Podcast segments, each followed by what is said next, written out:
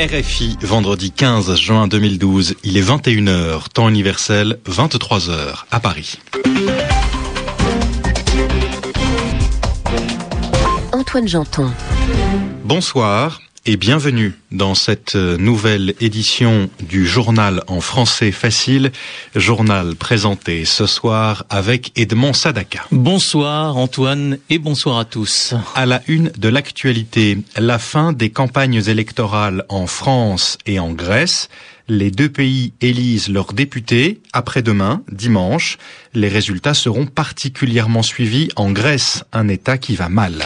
Des émissaires d'Ansar Dine au Burkina Faso, ces membres du groupe islamiste doivent parler de la situation au nord Mali avec le président burkinabé Blaise Compaoré. Au sommaire également, nouvelle journée de violence en Syrie. Il y a au moins 34 morts. Et puis, en football, victoire de la France et de l'Angleterre à l'Euro en Ukraine. La Suède est éliminée. Le journal en français facile.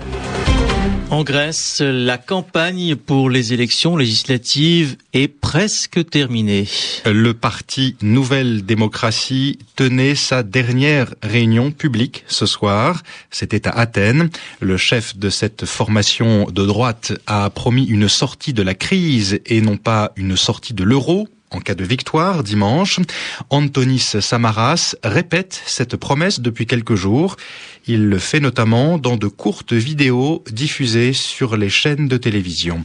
Reportage Heike Schmidt. La droite grecque, l'ultime rempart contre la sortie de la zone euro. C'est avec cet argument choc que la Nouvelle Démocratie compte remporter la victoire. Dans un clip télévisé, les conservateurs n'hésitent pas à instrumentaliser des enfants pour brandir la menace de l'exclusion honteuse de la Grèce. Et la Grèce, messieurs, elle n'est pas dans l'euro, mais pourquoi ? Demande une petite écolière à son instituteur. Lui, l'air navré et embarrassé, n'a aucune réponse à donner. Arrive le slogan électoral de la Nouvelle Démocratie. On ne joue pas avec l'avenir de nos enfants. La Grèce a besoin d'une proposition responsable, déclare la voix de la raison dans ce clip. Προχωράμε υπεύθυνα, αποφασιστικά, Νέα Δημοκρατία. La gauche radicale Syriza crie au scandale et accuse son adversaire d'attiser la peur des Grecs. Son leader Alexis Tsipras ne cesse de rappeler qu'il est farouchement opposé au diktat de Bruxelles, mais pas à l'euro. Heike Schmidt, Athènes, RFI. Dans les derniers sondages, le parti Nouvelle Démocratie est donné vainqueur des élections législatives, juste devant Syriza, la coalition d'extrême gauche. D'autres élections législatives sont organisées ce dimanche en Europe. Elles sont organisées en France. La campagne électorale prend fin ce soir dans le pays. Elle se termine dans une heure.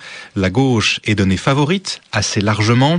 Le Parti socialiste et les radicaux de gauche pourrait même obtenir la majorité absolue à l'Assemblée nationale. Pour le savoir, restez sur RFI, émission spéciale dimanche à partir de 17h30, temps universel. Et puis Antoine, un autre pays s'apprête lui aussi à voter. Il s'agit de l'Égypte. Le second tour de l'élection présidentielle a lieu demain, samedi et dimanche, dans une ambiance tendue. En France, encore, le président en exercice ne peut pas être attaqué en justice. Mais lui peut attaquer. C'est ce qu'a dit la Cour de cassation aujourd'hui à Paris.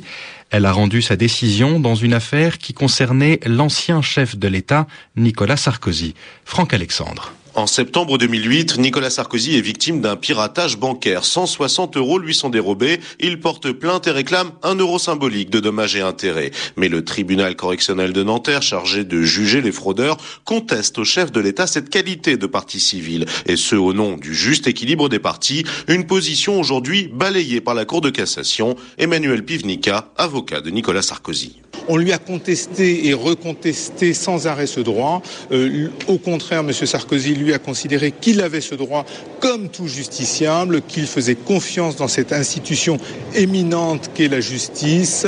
Lorsque, comme tout un chacun, il souffre d'une infraction, lorsqu'une infraction a été commise à son encontre et lui cause un préjudice directement imputable, il peut se constituer partie civile, point. Devoir faire face au président est parfaitement inéquitable en termes d'égalité des armes, soutiennent les avocats des fraudeurs, Edmond-Claude Fréti. Avoir en face de soi un chef de l'État, qui plus est ami avéré du procureur de la République, c'est pas du tout la même chose que d'avoir un justiciable lambda. Je peux vous dire que non, c'est pas un dossier anodin. À l'origine, c'est un dossier qui est vraiment une broutille. Il y en a des dizaines comme ça en France, sauf que son traitement judiciaire n'a strictement rien de normal et d'équitable. La décision de la Cour de cassation risque cependant de n'être que provisoire. François Hollande s'est engagé à modifier le statut pénal du chef de l'État. Au palais de justice, Franck Alexandre, RFI. Des islamistes sont arrivés au Burkina Faso pour rencontrer le président du pays. Ce sont 6 membres du groupe Ansar Dine. Ce groupe contrôle en partie le nord du Mali. Ils vont discuter de la situation dans cette région avec Blaise Compaoré. Le président burkinabé est aussi médiateur dans la crise malienne. Autrement dit, il essaie de trouver une solution à ce problème. La répression et les violences ont continué en Syrie. Aujourd'hui, 15 mois, jour pour jour, après le début de la révolte. Ces combats ont fait 34 morts au moins ce vendredi et ils en ont fait près de 14 500 en tout. Ces chiffres ont été donnés par l'Observatoire syrien des droits de l'homme. En football, c'était aujourd'hui la fin de la 2e journée de l'Euro en Ukraine. Il y avait 2 matchs, ceux du groupe D, Alexandre Seban. La France a battu l'Ukraine 2-0 et l'Angleterre vient de gagner face à la Suède. Une rencontre palpitante, Antoine, avec du jeu, du suspense et des buts. C'est l'Angleterre qui a frappé la première avec Andy Carroll de la tête après un service de Steven Gerrard. Mais la Suède d'Ibrahimovic ne perd pas espoir, égalise au retour des vestiaires grâce à Glenn Johnson contre son camp avant de prendre l'avantage par Melberg à la 59e minute. Mais il était dit que l'Angleterre ne perdrait pas ce match. Théo Walcott à la 69e remet les deux nations à égalité. Avant que Walbeck inscrive le but de la victoire, score final, vous l'avez dit, 3-2. Un peu avant dans la soirée, l'équipe de France a douché le pays co-organisateur, l'Ukraine, après une interruption du match de 55 minutes pour cause d'orage, un succès français donc 2-0, but de Menez et de Cabaye en seconde période, une victoire qui permettent aux tricolores de prendre la tête du groupe D avec 4 points et une meilleure différence de but devant l'Angleterre qui possède également 4 points. L'Ukraine suit avec 3 unités, la Suède avec 0 points est officiellement la 2e nation éliminée de cet Euro. Alexandre Seban à suivre demain, Grèce, Russie et Pologne, République tchèque. Le rendez-vous de Wall Street. La bourse de New York termine la journée en hausse, plus 1,3% pour le Nasdaq, plus 0,9% pour le Dow Jones, Pierre-Yves Dugard. L'indice Dow Jones termine la semaine sur une hausse de 115 points, revient à 12 767, encore une fois son plus haut niveau de la séance. Et le volume total de transactions sur les valeurs du New York Stock Exchange est proche de 4 milliards de titres, ce qui est satisfaisant.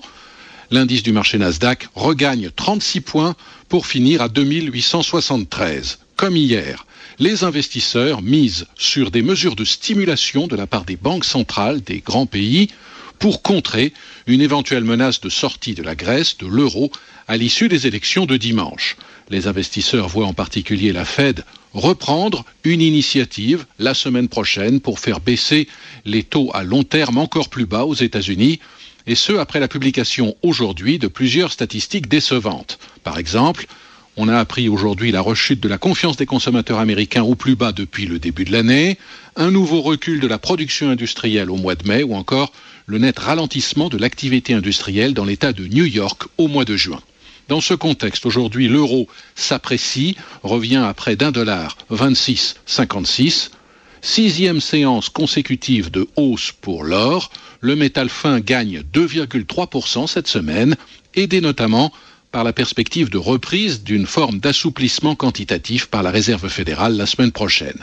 Le baril de pétrole brut léger, coté à New York, est pratiquement inchangé et revient donc à un peu plus de $84. Sur les autres marchés de matières premières, le contrat de café avance de 0,6%. Le contrat de coton également, le contrat de cacao cède 0,7%. Sur l'ensemble de la semaine, l'indice Dow Jones a donc gagné 1,7%. Le Nasdaq cette semaine s'offre 0,5%. C'est la seconde semaine consécutive de hausse pour Wall Street. Merci Pierre-Yves Dugard. Et merci à vous d'écouter Radio France Internationale. Il est 23h10 ici à Paris.